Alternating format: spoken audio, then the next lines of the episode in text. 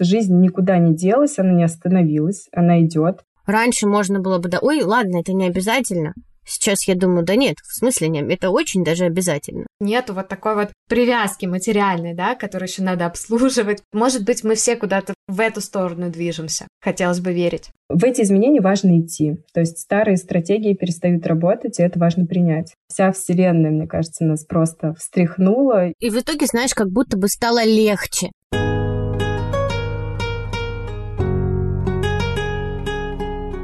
Привет, меня зовут Джу и ты слушаешь подкаст «Сели, поговорили». Я маркетолог, пиарщик, наставник экспертов. Но гораздо важнее, что я мама, жена, дочка и просто человек. Человек, которому в один день стало очень сложно разобраться, что делать, чувствовать и как жить. Здесь не будет обсуждений, кто прав, кто виноват, никаких можно и нельзя. Только теплые напутствия о том, как помочь себе справиться. Привет, я Ксюша, предприниматель, основатель пиар-агентства и блогер. Сегодня мы снова решили сесть и поговорить о грустном, важном, деловом и не очень, с людьми и про людей. Сегодня мы сели и поговорили с Кристиной Панихиной, профессиональным коучем ICF и основателем коучингового агентства «Куда угодно дверь». Говорить будем о том, как справляться с тревожностью в условиях неопределенности.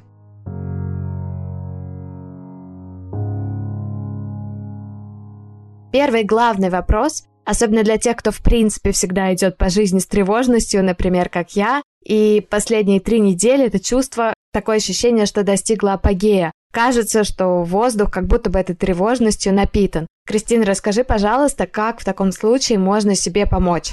Всем привет! Действительно, да, есть сейчас вот эта обстановка и тревожность вокруг нас. Этот тревожный фон, он есть, от него никуда не деться. Каждый человек это сейчас ощущает. Мы не можем как минимум это отрицать. Да, и первое, вот что я хочу сказать, очень важно не избегать своих эмоций и чувств. Очень важно признавать, что ситуация есть, мы не можем ее отрицать. И достаточно неадекватно, наверное, даже выглядит, когда люди продолжают делать вид, что все окей. И мне кажется, по социальным сетям это было очень заметно. Это одна из таких реакций, да, то есть каждый человек, оказавшись в такой ситуации, может не понимать даже, как действовать, не сразу понять, может отрицать, да, как мы уже знаем, что есть разные реакции. Я все-таки предлагаю отключиться от новостного фона, постараться не впадать ни в какие там ссоры, споры, разговоры между близкими, не реагировать, и важно себе задавать вопросы. Тут даже фокус не в том, как мне избавиться от этой тревожности, как отключиться, как мне не вляпаться, а в том, что я сейчас хочу добавить в свою жизнь, да, чем я сейчас хочу ее наполнять, что для меня сейчас действительно становится важным. И я буквально недавно, ну уже там после всех этих начавшихся событий, очень остро ощутила такую ценность, знаете, жизни и начала писать список того, что для меня действительно важно успеть сделать за свою жизнь, чтобы моя жизнь не прошла даром. Не прошла просто так, чтобы я не оказалась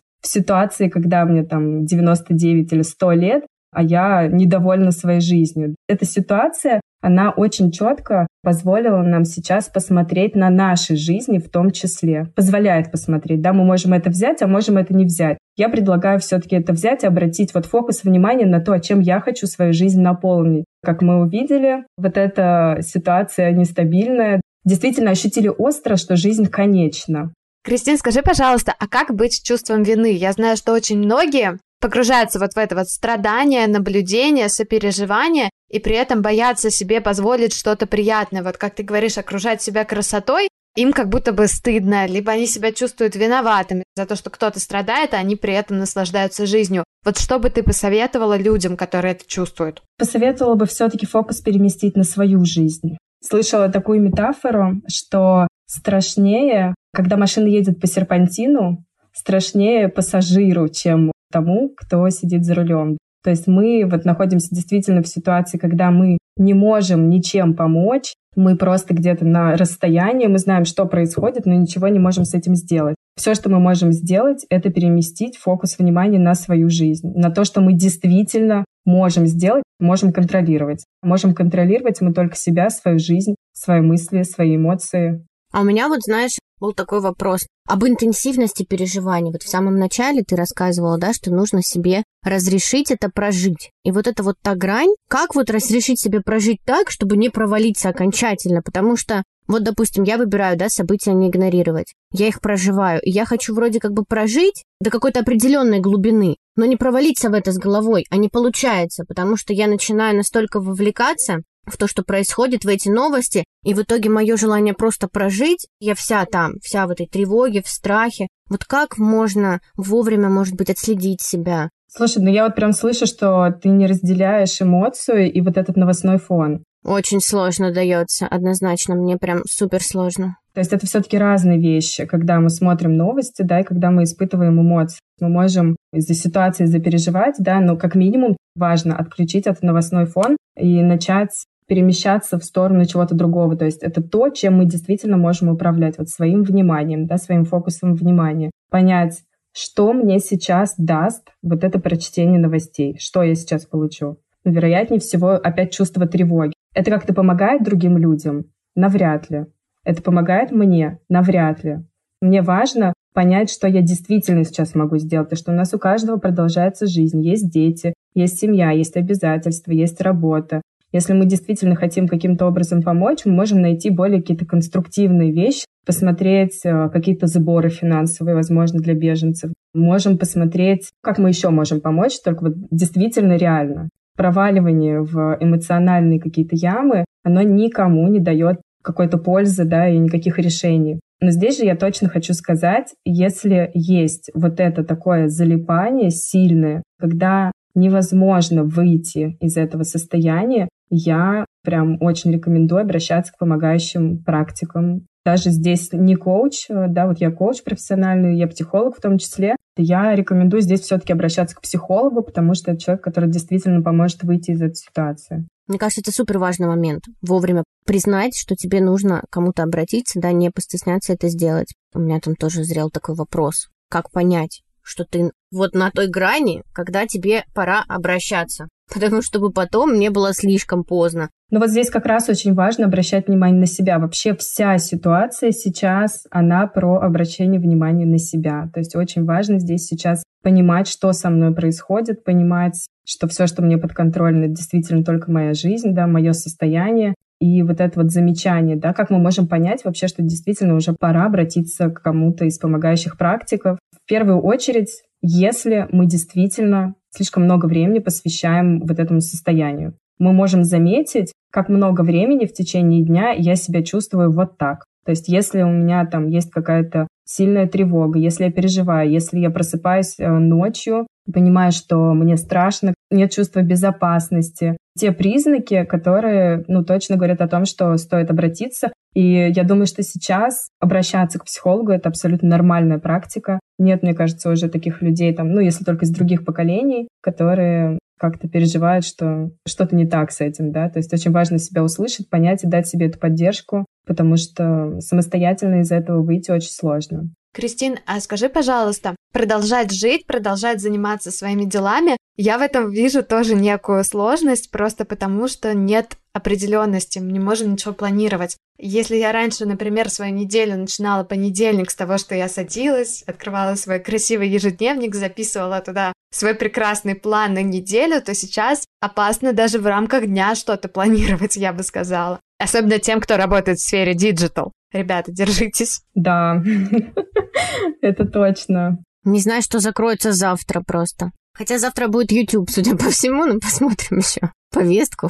Неопределенность. Действительно такая ситуация сейчас, что невозможно ничего спланировать. Но я не знаю, удивит вас или нет, то, что было до этого, и то, что мы планировали на год, на там пять лет вперед, и на сколько-то там, это тоже мнимое планирование. Но за него не было стыдно почему-то раньше. За него даже не было страшно. Было такое ощущение предсказуемости, мнимого контроля. То есть нам казалось, что мы действительно все можем просто взять и создать. Запланированная поездка через год, типа, почему бы и нет. Стабильно работала, был стабильный интернет, четкое понимание предсказуемости, да, в спокойное время нам казалось, что все очень предсказуемо, мы вообще контролируем свою жизнь. Сейчас нам мир показал вообще, что это не так. Вся Вселенная, мне кажется, нас просто встряхнула и дала посмотреть на то, что мы все-таки не можем контролировать. Сложнее всего это, наверное, проживать людям-достигаторам, которые привыкли делать декомпозицию, стратегическое планирование линейное. Это сложнее всего. Этого контроля его на самом деле не было никогда. Это было мнимо. Все, что мы можем сейчас, это начать маленькими шагами планировать свой день. Мы можем спланировать вообще все, что касается относительно нас. Это то, что мы можем контролировать, то, что действительно находится в зоне нашего контроля. Наше состояние, наши мысли, да, там, что я могу съесть на завтрак, во сколько я могу проснуться утром, как я могу провести там время с ребенком, во сколько я могу пойти, не знаю, поработать, провести созвон какой-то. То есть какие-то такие небольшие дела, и они упорядочивают ум, дают вот это какое-то состояние спокойствия, стабильности, несмотря на то, что это вот такие какие-то рутинные планирования, небольшие, да, на короткий срок. Пока так, пока я не вижу возможности планировать по-другому. И вообще, знаете, вот у нас здесь э, произошла такая ситуация в Сочи, что тоже меня в очередной раз встряхнуло и дало понять, что действительно контролировать я могу только себя. У нас произошло землетрясение, по-моему, 3 марта. В тот момент, когда, как мне показалось, дом поплыл, я поняла, что ничего на самом деле стабильного-то и не существует. То есть даже та земля под ногами, которая мне казалась, ну, вообще какой-то, ну, уж земля-то под ногами, ну, точно. То есть я никогда не была в зоне землетрясений, и для меня это было ново. И вот в тот момент я поняла, что единственное, на что мы можем опираться, это на нас самих. То есть если вокруг все такое нестабильное, такое шаткое и неподконтрольное. То есть в любой момент может произойти все, что угодно. Все, что мы можем, это опираться на себя, это принимать ситуацию, которая происходит, быть с этой ситуацией в одном потоке, не сопротивляться ей, да, то есть здесь сейчас то, что происходит с нами, вот эта неопределенность, она как какой-то ураганный ветер или там как поток воды несет нас куда-то, пока все это в перемешку, пока ничего не понятно, да, возможно, похоже на цунами. Сносит все на своем пути, все в перемешку, мы ничего не можем сделать, все, что мы можем, это не сопротивляться, потому что вода несет. Тут такие силы управляют этим, да, которые нам опять-таки, не подконтрольны. Все, что мы можем, это вот расслабиться и планировать то, что мы можем планировать. Ты сейчас говорила, да, что даже про землю, что даже она, да, там в какие-то моменты уходит из-под ног, что это сейчас время вынужденных, можно так сказать, трансформаций. И тут вопрос в том, ты разрешаешь, возможно, этой трансформации с тобой происходить. То есть это какая-то переоценка, ты учишься там не планировать, а действовать, да, по факту. И ты либо эту трансформацию проживаешь и двигаешься дальше, либо, если ты изменения не в состоянии, наверное, принять, есть риск большой вообще застрять и застрять надолго. Притом и в рабочих проектах вообще, знаешь, в целом как-то подзависнуть. Да, я с тобой очень согласна схоже с тем, что мы уже испытывали в жизни. Это было в момент пандемии. Кто-то очень остро тогда еще ощутил все эти изменения. У меня сложилось так, что тогда у меня началась самая активная фаза практики коучинга, потому что коучинг, он как раз помогает людям в моменты изменений, да, помогает найти вот те самые новые пути, стратегии, понять вообще, куда дальше. И я на себе этот кризис такой не испытала. Ну, как бы я пошла вот в коучинг. Точнее, я пошла чуть заранее, да, и у меня вот как раз эта сама практика выпала на пандемии. То есть там у меня прям начался рост. Здесь сейчас важно действительно не цепляться за старые, не цепляться за старые стратегии, потому что они уже работать не будут, они уже не работают. Я думаю, что очень многие по своей жизни уже это ощутили. Мы ощутили это просто вот во внешнем плане, тот же Инстаграм, да, наши какие-то привычные платформы для работы, для бизнеса, просто перестали работать, перестали работать должным образом. Не знаю, как у вас, у меня уже ощущение от Инстаграма, что он просто умер. Организация, запрещенная на территории РФ. Не от того, что там людей нет, а вот какой-то такой общий фон, не могу объяснить. То есть есть чувство, что это уже не рабочая стратегия, ну, для меня, по крайней мере. Вот эти изменения мы четко видим, мы пока не понимаем, да, как я и сказала, что мы находимся в этой волне, цунами, мы пока не понимаем, как будет дальше, но дальше будет однозначно по-другому. Если мы такие жесткие, например, люди, да, которые держимся за какие-то привычные там свои стратегии, паттерны работы, не гибкие. Вот сейчас опять эта книга «Антихрупкость» как никогда актуальна. Если мы вот такие не гибкие, то мы сломаемся, то есть у нас ничего не будет работать. В пандемию появились новые направления, какие-то компании вышли вперед, кто-то там запустил вот эти сервисы доставки и так далее, то есть очень много изменений произошло, открывали онлайн-магазины. Здесь тоже будет что-то. Мы пока не понимаем конкретно что. в эти изменения важно идти. То есть старые стратегии перестают работать, и это важно принять.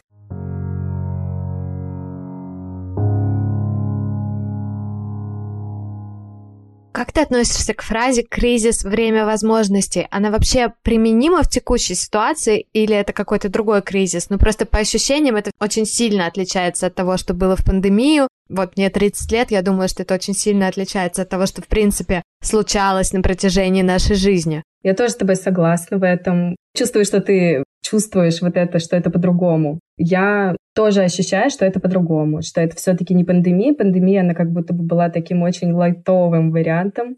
Сейчас происходит нечто очень сложное, и мы пока вот реально не знаем, как будет дальше. Время это возможности или нет, покажет время. То есть сейчас тоже невозможно это определить. Для кого-то, скорее всего, это будет про какие-то возможности. Какие-то направления станут более актуальными. То есть если говорить сейчас про тот же коучинг, например, помогающие профессии сейчас очень нужны. Есть сейчас направление, ну вот если говорить о каких-то делах, да, там то, на чем мы можем зарабатывать. Я знаю, что есть направление трейдинга, да, люди работают на бирже криптовалют. Криптовалюта пока что в цене, и пока это вообще единственная возможность переводить нормально деньги там за границу, да, или если мы живем где-то за границей, мы уехали, то это единственная нормальная возможность получать каким-то образом финанс. Новые профессии, новые направления, ну, может, они не новые, но в смысле есть направления, которые будут развиваться, в которых можно будет зарабатывать. Как будет дальше, непонятно, потому что та политическая, экономическая ситуация, которая есть, она действительно очень сложная. Но, тем не менее, это время будет сложное для всех, с одной стороны, да, в плане там политических, экономических ситуаций, но сложно сказать, время это возможности или нет. Опять-таки, да, мои клиенты — это предприниматели, бизнесмены, эксперты, и я вижу, что ни у кого однозначного ответа нет. То есть люди, которые смотрят на рынок, никто сейчас не может ответить однозначно. Кто-то вообще в шоке, в панике, то есть не понимает, что делать дальше. Кто-то просто в позиции выжидания. Но мне кажется, что сейчас вот эта основная позиция выжидания. Что будет дальше, неясно. Но мне не хочется, знаете, уходить в состояние, как будто бы там дальше что-то невозможное вообще, и совсем все плохо будет.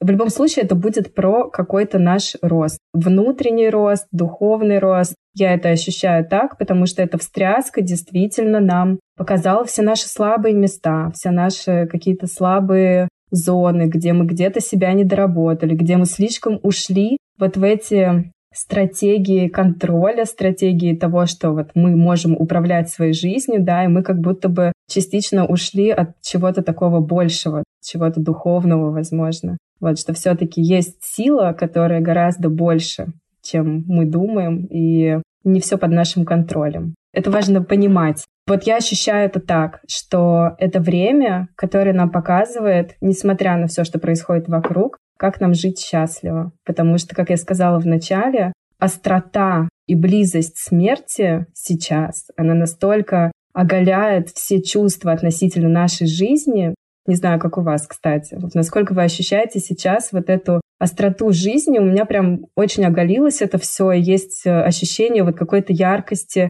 каких-то таких специй и приправ. То есть жизнь становится как будто бы очень такой чувствительной. Слушай, ну у меня то же самое в том смысле, что я вообще перестала себе отказывать в каких-то повседневных радостях, в элементарных вещах. Знаешь, из разряда, если раньше можно было подумать, ой, у нас дома есть чем поужинать, я такая мужу, самое время заказать вкусную еду. В каких-то таких э, мелочах, где раньше можно было бы, да, ой, ладно, это не обязательно. Сейчас я думаю, да нет, в смысле не, это очень даже обязательно. Особенно, понимаешь, я живу вообще в Ростовской области, в Ростове. Это очень близко. Да, я понимаю. И когда все, да, начало происходить, было очень страшно. Я, мне кажется, все стадии какие-то прожила. Начиная от отрицания, наверное, дня два-три это длилось пока муж весь был вот в этом новостном потоке, и я как-то, знаешь, боялась к нему подключиться. Я заметила, что мы даже там меньше что-то обсуждаем и разговариваем вот эти первые дни, потому что мне было страшно через него подключиться в весь этот поток. Потом какое-то наступило, да, там проживание уже, осознание происходящего. Сейчас просто хочется максимально себя радовать. А сейчас еще и вот второй момент обострился, да, что жалко себя тратить на что-то, что мне не нравится. Две такие вещи. И они обе сейчас делают мою жизнь качественнее, да, вот там история с подкастом. Я занималась долго другим немножко проектом, Ксюша занималась. И сейчас такое время, я понимаю, что так еще в том числе совпало. Идея, да, человек, место, все так сложилось, что мы таки бах и уже его делаем. Хотя долго к этому шли. Я думаю, что во многих вещах это срабатывает, ну, у меня в итоге это сработало в плюс, и это классно. Ксюша, у тебя? Я, знаешь, заметила, вот как раз ты сказала про материальные какие-то ценности. У меня было так смешно. Накануне же было 23 февраля, и я подарила мужу подарок, очень собой гордилась. Я подарила ему Apple Watch. Последние, которые сейчас вообще уже просто с минимумом функций остались, да, скажем так. Я смотрела себе сумку, я думаю, вот, блин, я классный результат сделала финансовый в феврале, я куплю себе сумку. Сейчас я понимаю, что у меня не осталось вообще ни одного материального желания. Мне абсолютно стало все равно на сумки, на вещи. Уходят бренды, ну, бог с ними, уходят и уходят. У меня есть джинсы, там несколько пар, у меня есть какая-то одежда. Я думаю, даже если все магазины закроются, но, в принципе, я свою вот эту потребность хорошо выглядеть смогу удовлетворить. И на первый план действительно вышли какие-то эмоциональные вещи. Я стала больше времени проводить, например, с родителями. Благодаря тому, что мы с мамой, в том числе обсуждая политику, мы стали гораздо больше общаться, гораздо ближе, чем до этого. Я стала общаться с братом,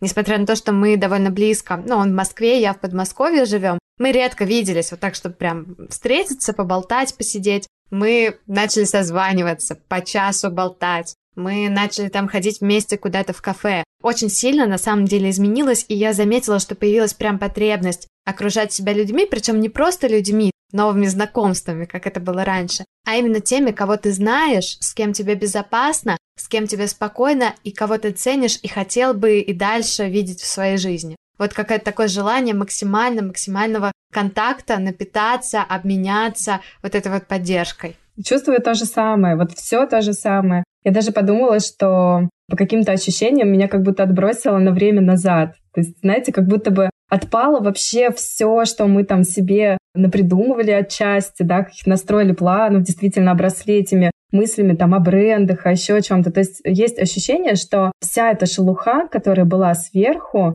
она отпала, и осталось все самое-самое важное, да, осталась вот только та самая главная сердцевинка, и все, а всего остального нет. И как будто бы жизнь сошлась в какую-то одну такую тонкую-тонкую линию, только самое главное, только самое важное, да, все, вот все остальное, оно куда-то ушло. И вот мой список, он тоже не про какие-то материальные вещи, он больше про какие-то путешествия, какие-то дела, больше про какие-то эмоции, чувства. Потому что если вот отбрасывается все самое главное, да, и остается только эта тонкая линия, по которой мы идем, со всем этим важным, то там не нужны вещи. Там нужно вот это ощущение жизни, да, вот я однажды как-то давно услышала фразу, когда еще искала смысл жизни, я прям помню, что мне там лет 14 было, я была уверена, что нужен какой-то смысл жизни обязательно. Нашла такую фразу, что смысл жизни в том, чтобы жить. Я ее как-то по-своему поняла тогда, приняла ее для себя, как-то пользовалась. Наверное, до недавнего времени так четко, вот так остро я этого не ощущала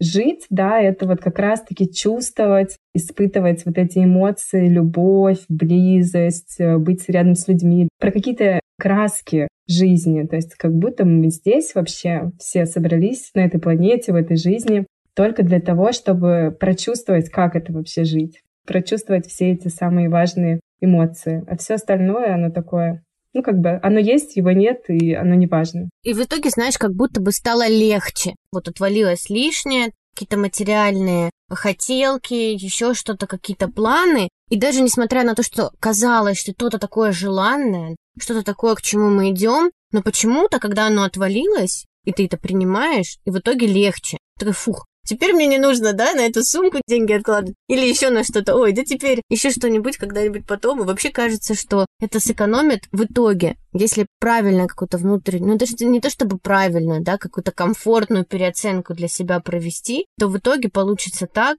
что сколько всего мы сэкономим. Ресурсы на всякие дела дурацкие, да, которые не очень хотелось сделать. Деньги там на покупку, еще на что-то. Это даже интересно. Вот говорят же, что от кризиса больше всего страдают обеспеченные люди, которые хорошо зарабатывают, у которых много имущества, у которых были планы, у которых есть квартиры. Я по себе тоже это заметила, потому что мы с мужем как раз хотели продавать одну квартиру и покупать новую. Вот сейчас это все случилось. Стало легче, потому что это было решение, которое за нами тянулось полгода. Мы полгода думали, а что с ней делать, а как продавать, да как-то лень, через риэлтора, не через риэлтора, а где покупать. И вот это все забирало, правда, очень много энергии. И я подумала, что, может быть, вот эта ситуация вся, она ведет нас к тому, чтобы действительно меньше привязываться к вещам, к местам, к предметам, к покупкам и, в принципе, просто вот жить такой жизнью, наслаждаться. Поколение, которое помладше, там, 20-летние, 25-летние, мне кажется, что они это умеют. Вот заметьте, сейчас уже не все стремятся покупать квартиры, да? Э, люди спокойно снимают, переезжают из города в город, из страны в страну, и в целом у них нет вот такой вот привязки материальной, да, которую еще надо обслуживать, потом за ней следить. Может быть, мы все куда-то в эту сторону движемся. Хотелось бы верить. Молодеем, хотелось бы верить в таком случае. Это интересно, но у меня действительно какое-то четкое ощущение, я уже об этом сказала, что меня отбросило на какое-то время назад. Я не могу это описать по-другому. То есть есть чувство, что я какую-то точку, в общем, пришла, где мне, наверное, лет так 20 или 25, то есть чуть раньше, короче, лет в 20. Не знаю почему, не знаю, как это описать и объяснить, но вот есть какое-то чувство, что мне лет 20, и там все только начинается, но начинается, знаете, как будто это попытка начать по-другому. Начать не так, как мы начали, возможно, да, там мы приблизительно плюс-минус одного возраста, наверное, не с той точки зрения, да, что материального, а какие-то статусы вот это все, ну, все отваливается. Неважно сейчас вообще быть каким-то или какой-то суперэкспертом, да, или каким-то суперпредпринимателем.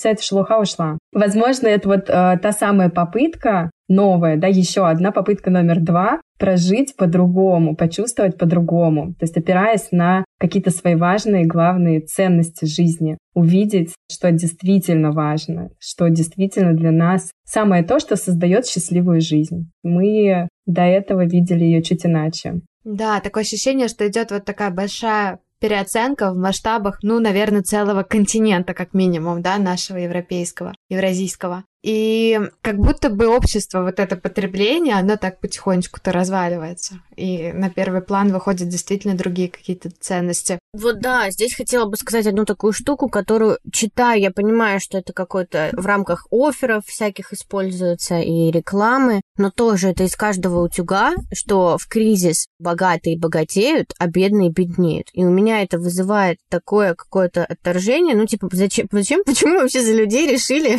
что им делать делать с деньгами на самом-то деле. Может быть, богатый вообще кто-то захочет, да, вот опять же случится какая-то переоценка, человеку захочется вообще там в Тибет уйти. Или наоборот, а кто-то ощутит в себе внутреннюю силу, поймет, что вот время действовать. Почему-то навязывают нам вот этот слоган, я его очень много где читаю сейчас, и вот в корне с ним не согласна. Ты знаешь, я, кстати, тоже с этим высказыванием не согласна, особенно в текущей ситуации, потому что в текущей ситуации богатые не богатеют, да, мы знаем, как там скакнул курс доллара, и те, кто находился где-то за границей, богатые люди, они действительно потеряли часть своей прибыли, их деньги стали исчисляться чуть по-другому как Ксюша, да, сказала, разваливается вот это общество потребления, и я это чувствую тоже так. И это, скорее всего, будет затрагивать не только наш континент, но и мир в целом. Это общий мировой тренд. И у меня вот четкое чувство, что это такая встряска в целом для человечества. В целом пересмотреть все свои ценности. Последние два года. Так и есть. И вот люди, которые занимаются там всякими энергетическими практиками, мы не можем это убрать, да, из поля, из контекста. Есть люди, которые чувствуют еще острее все это. И они уже давно говорят, действительно, там с момента пандемии, что все движется к тому, чтобы люди переосознали свои смыслы, ценности, мотивы,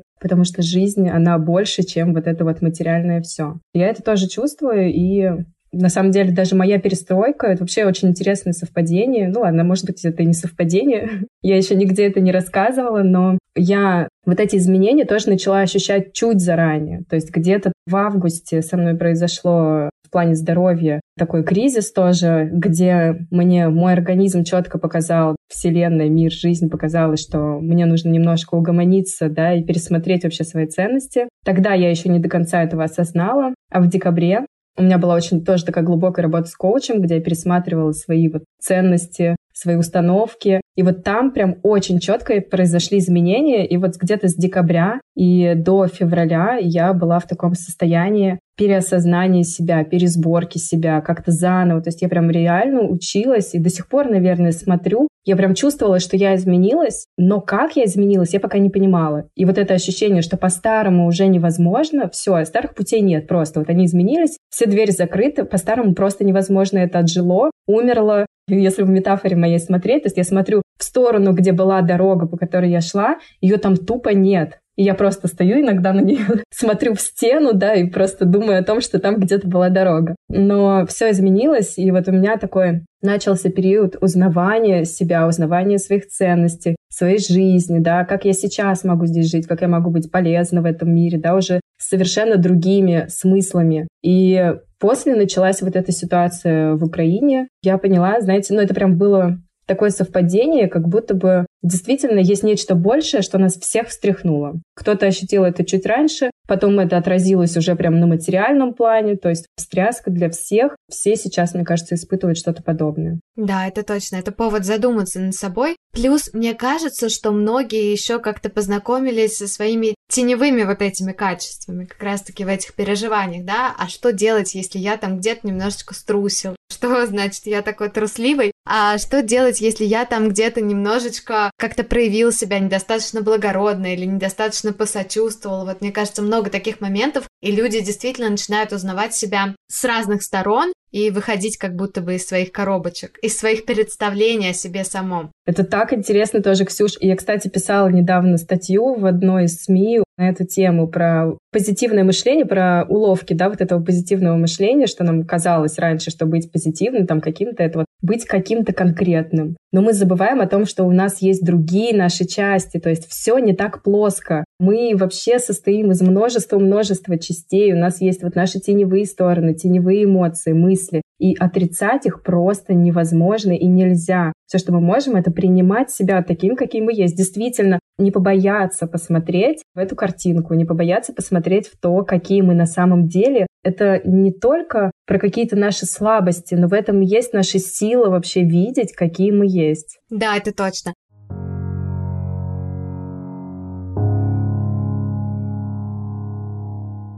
Ну что, Кристин, предлагаю нам перейти к практике, которую ты нам подготовила, чтобы вот эти все мысли немножечко успокоить, да, подсобрать. От них избавиться. Так, ну что, сейчас мы сделаем практику медитации. Она вполне классическая, но требует вашего внимания. Поэтому, если вы сейчас едете за рулем или заняты чем-то, не имеете возможности отложить это дело, то с вами мы прощаемся, и вы можете вернуться к этой медитации чуть попозже. А кто готов выполнить ее прямо сейчас, мы начинаем. Хочу сказать вообще, что есть разные техники, которые нам помогают как-то управлять нашим вниманием. Одна из техник — это медитация. Можно посмотреть еще в сторону дыхания, да, если говорить о том, как вот быстро восстановиться. Мы сейчас делаем короткую прям медитацию, которая очень хорошо возвращает в тело, возвращает в здесь сейчас. Но в целом еще есть практики по дыханию. Я думаю, что очень многие знают там дыхание по квадрату, практики, вот, которые на ощущение своего тела. Или мы можем даже просто переключить внимание и посмотреть, например, далеко или посмотреть близко попеременно, да, делая это.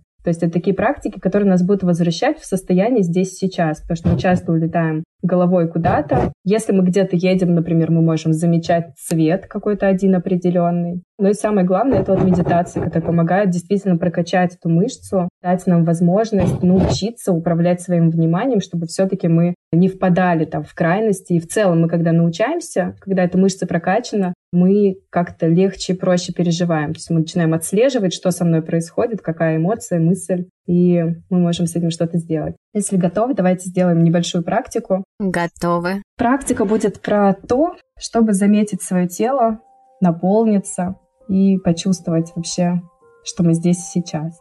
Закройте глаза и сделайте глубокий вдох и выдох. Сделайте еще один глубокий вдох. И на выдохе почувствуйте, как все напряжение уходит. Прям собирается из самых дальних уголков тела и просто выдыхается через воздух. И сделайте последний глубокий вдох и выдох. И сейчас представьте, как теплый золотистый свет начинает наполнять ваше тело от самых кончиков пальцев ног до макушки головы. Замечайте, как этот свет искрящийся, сияющий. Возможно, этот свет имеет даже какой-то звук или запах. И вы можете это ощутить, как каждая клеточка вашего тела наполняется. Наполняет ваши стопы, наполняет ваши икры, колени. И по мере того, как он наполняет, каждая клеточка начинает светиться. Все пространство внутри заполняется этим светом, этим цветом, наполняет ваши бедра, ваши ягодицы, живот. Все пространство внутри живота наполняется этим цветом и светом, и вы можете почувствовать, как расслабляются все ваши внутренние органы и наполняется ваша поясница, спина, грудь. Вы можете сделать еще один глубокий вдох и почувствовать, как все пространство внутри груди заполняется этим сиянием. Ваши руки от самых кончиков пальцев до плеча тоже заполнены. Ваше тело по мере заполнения расслабляется. Это ощущение такого тепла, заботы, похожее на объятие. Он наполняет вашу шею, ваше лицо, вашу голову, самую макушку головы. Сделайте еще один вдох и выдох. И побудьте в этом пространстве. Почувствуйте, как этот свет полностью заполнил все пространство внутри вас и даже больше. Вы излучаете этот свет и этот цвет. И это свечение заполняет все больше и больше пространства в вашей комнате. Почувствуйте, как вся ваша комната наполнена этим цветом и светом. И как будете готовы, постепенно возвращайтесь обратно в ваше тело. Ощутите опору под собой. Ощутите свое тело, свою расслабленность и то, как вы себя ощущаете сейчас. И сделайте еще один глубокий вдох. И можете потянуться, открыть глазки и продолжить жить свой день уже в совсем другом состоянии. Как хорошо, слушай, как приятно. Но ты знаешь, в какой-то момент я почувствовала вот в самом начале, как тело немножко сопротивляется. Вот как куда-то свет не проходит. И я поняла, что у меня где-то фоном в голове, она просто не пустая. В чем проблема? Знаешь, что тело отзывается так на какие-то мысли, которые у меня идут. Но как только я их отпустила, мне прям кажется, сразу в этот момент тело я прям ощутила, знаешь, как оно опустилось, расслабилось. То есть пока в голове что-то крутилось, тело на это вот так реагировало. Как только стало в голове пусто, сразу стало гораздо спокойнее. А я честно скажу, я прилегла. У меня тут подушки лежат, я прилегла, и мне не хотелось вообще возвращаться никуда. Ну, в вечернее время, знаешь, дает о себе знать прожитый день, и тело уже такое, ну все, все, мы расслабились, нам уже хорошо. Что я хотела сказать по поводу мыслей, да, вот ты сказала, что есть мысли, и все, и тогда тело реагирует. Представляете, мы в течение дня думаем порядка шести или семи тысяч мыслей за день. И этот поток иногда важно отключать, потому что наше тело напрямую реагирует. Да? Мы все знаем про психосоматику. Когда мы о чем-то думаем, тело напряжено. Если мысль тревожная или мыслей слишком много, наше тело напрягается. Поэтому вот такие короткие практики, как я описала до этого, они очень-очень действенные, занимают буквально чуть-чуть времени, да, мы можем там сидеть даже за компьютером и, например, смотреть там на экран, за экран, на экран, за экран. Какая-то смена фокуса внимания, даже вот физического или там в плане ощущений, да, почувствовать себя близко или почувствовать что-то на расстоянии. То есть вот просто фокус внимания, он очень позволяет переключиться нашему мозгу. Очень рекомендую использовать вот все эти практики mindfulness буквально пару минут в день, и мы уже гораздо приятнее себя ощущаем в нашей жизни. Здорово. Будем тогда практиковать, и тебе потом отчитаемся о результатах. Хорошо.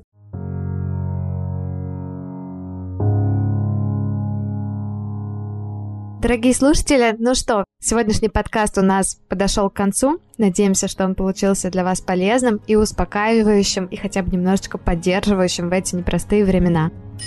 Друзья, также я хочу вам напомнить, что у нашего подкаста «Сели, поговорили» есть телеграм-канал. Ссылку вы можете найти в описании профиля. Там спикеры будут делиться полезными материалами дополнительными по теме, о которой мы с ними разговариваем. Также хочу вам напомнить, хотя вы это и сами знаете, чтобы вы не забывали ставить нам звездочки и писать комментарии. Спасибо. До новых встреч! До новых встреч! Ждем вас в следующем эпизоде. Пока-пока!